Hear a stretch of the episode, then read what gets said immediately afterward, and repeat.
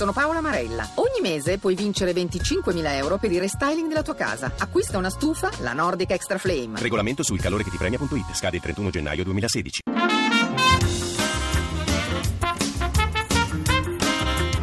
Radio Anch'io Sport.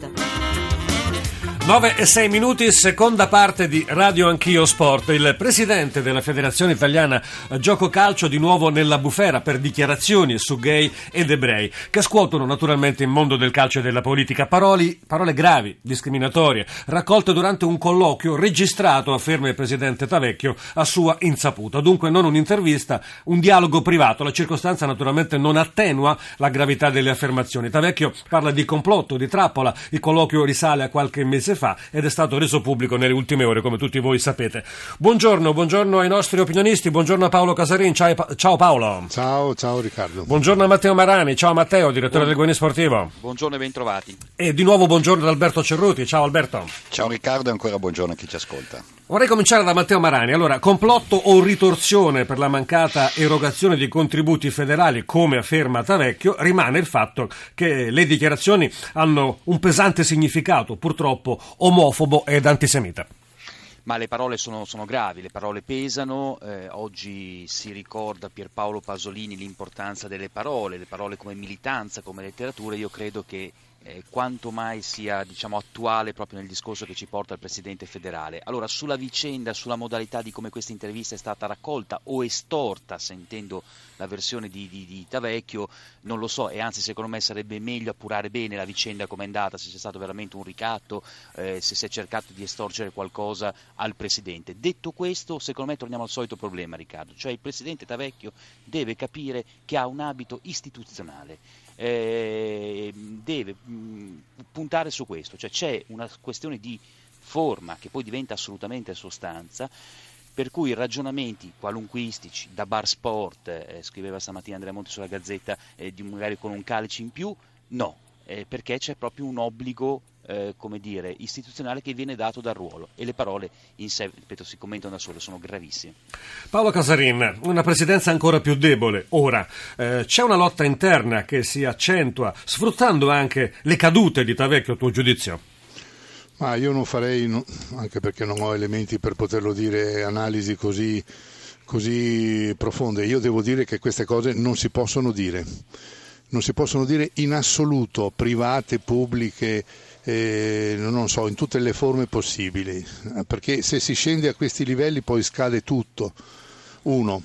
E, e due, non capisco cos'è questa storia dei finanziamenti, tra l'altro, ammesso che sia vero che, che ci sia stato un discorso del genere, quindi non solo ci sono le parole gravissime, imperdonabili imperdonabile per una persona di questo livello o, per una, o, o se eh, sono certe, tutte, fatte tutte le debite eh, così, attenzioni.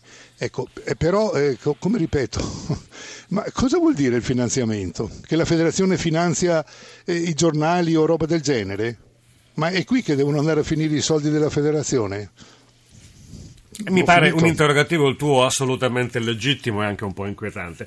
Alberto Ceruti, tu ti sei già espresso sulla vicenda nel corso della rassegna stampa condotta da Filippo Corsini che è qui accanto a me. Io vorrei farti un'altra domanda, eh, da giornalista a giornalista. Eh, la gravità delle affermazioni di Tavecchio naturalmente è indiscutibile, ha ragione perfettamente Paolo Casarin, ha ragione Matteo Marani, sono parole che non si devono pronunciare né in privato né in pubblico, naturalmente bisogna avere un'altra, eh, un'altra cultura per poter affrontare temi eh, di questa levatura. Ma c'è però forse un tema etico tuo giudizio, registrare all'insaputa dell'interlocutore pone un problema deontologico. Peraltro sappiamo che una vicenda analoga è quella che eh, capitò a, a, Lotito, in questo caso non si trattava di un'intervista ma di una registrazione, però c'è qualcosa che evidentemente ci deve far riflettere, o no? Sì, io aggiungo non si possono dire, non si possono neanche pensare, io non, non penso alle cose che ha detto Tavecchio È per ovvio. esempio.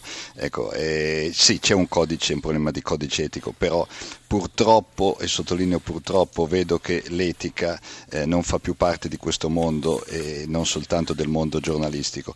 Eh, io dico che comunque, ferma restando la gravità delle dichiarazioni di Tavecchio, non si deve dimenticare e non si deve ignorare come è uscita eh, questa presunta intervista, questa conversazione privata o meno, perché come giustamente ricordavi tu c'è anche il precedente inquietante di quella telefonata privata eh, che è stata poi diffusa e resa pubblica di eh, Lotito e quindi non dimentichiamo anche l'aspetto etico che deve essere importante. Questo non attenua, come hai detto giustamente tu, la gravità delle dichiarazioni di Tavecchio che è recidivo oltretutto. Alberto ancora buongiorno, Ciao, ragazzi Filippo. buongiorno a tutti, non abbiamo avuto tempo di leggere tutti i numerosi giornali ovviamente che erano sul tavolo questa mattina, però volevo citare un, in brevissimo questo pezzo di Marco Mensurati su Repubblica che scrive testualmente di certo a volere la testa di Tavecchio in queste ore sono tantissimi, praticamente tutti, tranne la pedina decisiva, Giovanni Malagò e il suo CONI.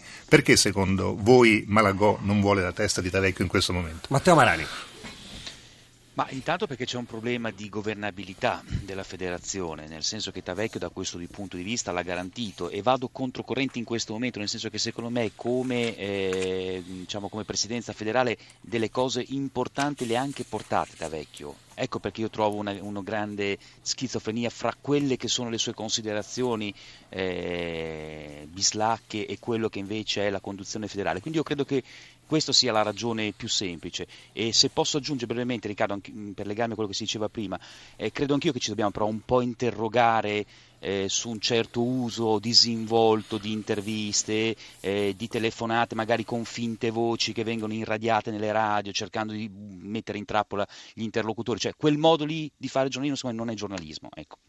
Allora, mm, prima di voltare pagina e tornare a parlare di campionato e di calcio, io vorrei leggervi una mail tra le tante che ci sono giunte eh, questa mattina sulla vicenda. Ci arriva dalla Francia, tra l'altro eh, ci scrive questo radioascoltatore, sono in realtà una famiglia, pensate, di radioascoltatori, Franco, Isabel, Matteo e Federico che ci scrivono dalla Francia. Buongiorno a tutta la redazione, siamo una famiglia di ascoltatori di Radio 1 e di questo vi ringraziamo. E si pongono un problema che secondo me è legittimo, è quello che si pongono, io credo, molti di coloro che sono all'ascolto, molti appassionati eh, di calcio sulle dichiarazioni di Tavecchio, eh, mm, ci stiamo interrogando, ci dicono questi quattro, eh, questa famigliola composta da quattro persone, ci stiamo interrogando e ci saremmo aspettati un intervento più immediato. Loro addirittura fanno riferimento al Presidente della Repubblica Mattarella che evidentemente altre cose a cui pensare, ma c'è lo sconcerto, 25 milioni di supporter e simpatizzanti del calcio, un milione e mezzo di tesserati meritano maggiore rispetto. Questa è la posizione assunta dalla famiglia dei radioascoltatori che ci scrive dalla Francia, ma credo che sia una posizione condivisa condivisibile, evidentemente condivisa da molti radioascoltatori.